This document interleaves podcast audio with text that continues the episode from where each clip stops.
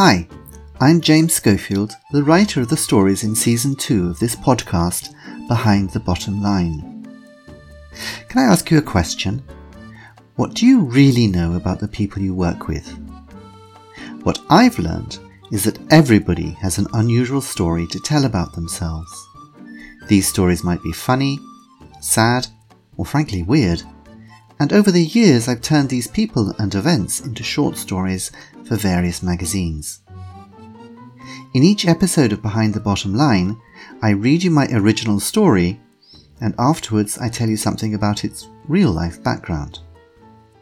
So let's hear today's story, The CBO, and find out the path to success in any corporation.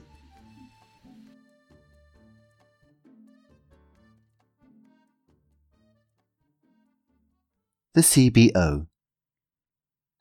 When I heard that Professor Thomas Kozlowski was coming to campus, I was desperate to meet him. Kozlowski was business guru to the business gurus, as the US media often described him. The man was a living legend. Advisor to corporations and governments, inventor of the concept of turbo management, and world famous for his economics text, non-linear descriptions of linear relationships. The professor had done everything, gone everywhere, and met everybody. Luckily for me, Kozlowski was coming to town to visit the dean, who had been a student of his. As editor of a small college newspaper in Alabama, where the most exciting thing I'd written about was when classes were cancelled because of snow, this was a dream come true. Though at first, it was something of a nightmare. Professor, I began after the Dean had introduced us, what's your proposal for reducing the US trade deficit with China? Miles, he said, if I'm going to talk about the business world, I need a drink. I took him to my favourite bar in town, which was a mistake, because it was also the favourite bar of our college baseball team who'd just won a game and the professor was a huge baseball fan. He spent three hours discussing home runs, strikeouts, and a million other things with them. I was just about to ask him what he thought the best way to regulate Wall Street would be when the team invited him to a party held by one of the fraternities on the campus. I lost him halfway through a drinking contest, and it must have been about four in the morning before I found him again, fast asleep on the couch. A cheerleader had her head on his shoulder and her arms around his neck. I was able to free the professor, and we tried to find our way to the dean's house. Miles, he said after falling over the same tree root twice, I need to sit down. We sat on a bench, watching the moon. I tried to think of something intellectual to ask, but my head was a sea of beer and vodka. There was only one question that kept floating to the top. Professor, I asked finally, I, I hope this doesn't sound too stupid, but what's business really like? I mean, I've only ever been a student. Someday I'll have to work somewhere. What's it like working for a large international firm? He laughed loudly and was then silent for a while. Miles, he said after a pause, there are only three groups of people in an organization. He reached into his jacket pocket and pulled out a can of Budweiser, opened it, drank deeply, then passed it to me. Firstly, he explained, you have the cows. You give them grass, and they make milk, cream, and butter. They're the producers. They create value for the company. Secondly, you've got the wolves. They look after the cows. They make sure that the cows are in the right place, have enough grass, and are milked regularly. The cows do what the wolves say, and the little wolves do what the big wolves say. Finally, you've got the most important group of all, the butterflies. I laughed so hard that I choked on my beer. He hit me on my back until I could breathe again. You have to realize, Miles, life isn't much fun for cows or wolves. The cows are afraid of the wolves because of their sharp teeth, and the wolves have problems not only with the cows, who don't always do as they're told, but also with each other. Big wolves bite little wolves, and sometimes there are fights until one of them runs away. But when cows and wolves see the butterflies, they all say, Oh, how beautiful! They forget their problems and can concentrate on their work. I said, Yes, but, but who are they? I can see the cows are workers and the wolves are managers. But who are the butterflies? The trainers, newsletter writers, moderators, event organizers, and the other communication experts.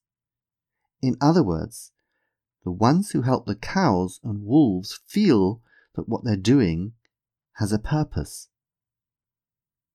Butterflies have only one natural enemy. Who's that?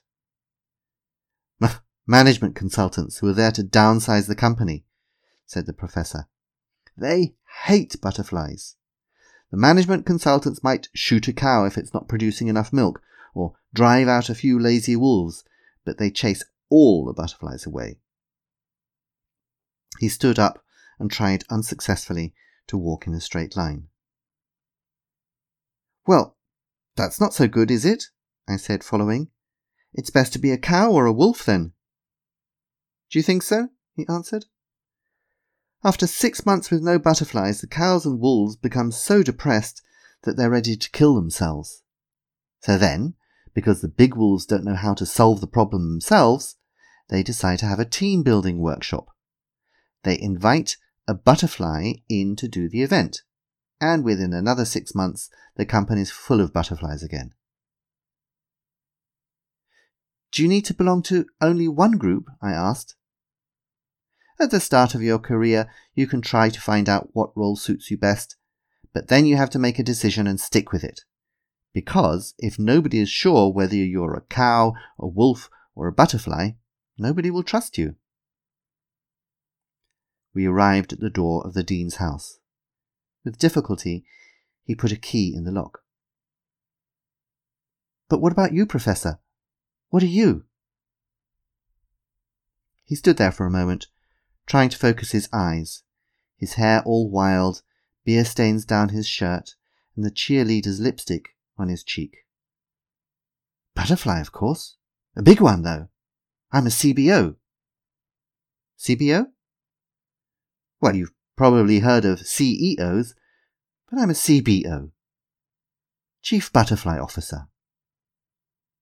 And then he fluttered off to bed. First off, I hope that everybody who is listening is grateful that I didn't attempt to do an American accent for this story. I think the results would have been very embarrassing. But anybody who knows me will recognize that um, of the three character types described in the CBO cow, wolf, and butterfly, I am very much a butterfly. Um, but the CBO is really a kind of summary of my philosophy of, of business. Um, probably be surprised to learn that uh, way back uh, I did half of an MBA. Um, and the bits of the MBA that I really enjoyed, the organizational theory and management styles and so on, were great. Um, where I fell down was somewhat on the accountancy, uh, as my bank balance still reflects, unfortunately. Um, but um, I developed at that time a, a, a big interest, a big reading interest in the whole topic of management um, and organizations and how they work. And so I've done quite a lot of reading on topics of management styles and organizations. Um, and uh, amongst, uh, and apart from all the classics from Peter Drucker uh, and Kotter and so on, John Kotter, um, a book which I found really interesting to read was a book by Joel Bakan called The, the Corporation, The Pathological Pursuit of Profit and Power. Um, and which takes a very dim view of uh, corporations, basically sees them as psychopathic. Another book I like very much was a book called The Sociopath Next Door by Martha Stout. Uh, and according to her, something like 4% of people are actually sociopaths. What's interesting though is that this figure rises to 20% uh, when you look at CEOs. Hmm. So maybe Joel Bakan has something there when he thinks that corporations are actually psychopathic. Um, but anyway, um, various uh, books influence my uh, my perspective of how organizations are divided up into these three groups of cows, wolves, and and butterflies. Um, and also my experience, my experience working in, in different organizations which have gone through um, reorganizations and transformations and outsourcing and restructuring. Um, and so I've seen actually uh, how it works in organizations, how uh, what happens when when there is a big change and big uh, big reorganization. And I have to admit, in the CBO, uh, the people who don't come out of it very well are the, the management consultants. Um, and I actually have a, a, lot of time for management consultants. Um, some of my best friends are management consultants, I would say. Um, and they're very super bright people uh, often, and they work incredible hours. And uh, when you are working with them, one is normally very grateful for the uh, amount of effort that they put in. Um, but I do think they have this perspective, or they, because they come from outside, um, they do rather have this perspective of not being able to see the value of of the butterflies. Um, and as a as a butterfly myself, um, I find this rather offensive. Um, so this is probably why the management consultants don't come out of CBO particularly well. I do think it's interesting, though. I think it is important in uh, any organization that you have this ecosystem, that you have this balance, um, and that you need people who are able to connect the wolves and the cows. Because, I mean, let's face it, most of the time, most of the things that you have to do in your job um, are not so much fun. Um, and somebody who is able to um, help you look at things differently, help give you a different perspective, I think is is extremely helpful and useful. And that is why I argue very strongly that the role of the butterfly is severely underestimated uh, in most organizations, most corporations. Um, and I look forward to the day when CBO, Chief Butterfly Officer, is a genuine role on the board of a company. I think I probably have to wait for quite some time um, because I don't think anybody's going to buy into this theory of mine. Um, however, if they do, remember, you heard it here first. I hope you enjoyed this episode of Behind the Bottom Line. Please subscribe on Spotify, Apple, or Google Podcast, or whichever app you use, to make sure you never miss an episode. And tell your friends, write an online review, or write to me directly at james.rupert.schofield at gmail.com to let me know what you think. Until the next episode of Behind the Bottom Line, this is James Schofield saying goodbye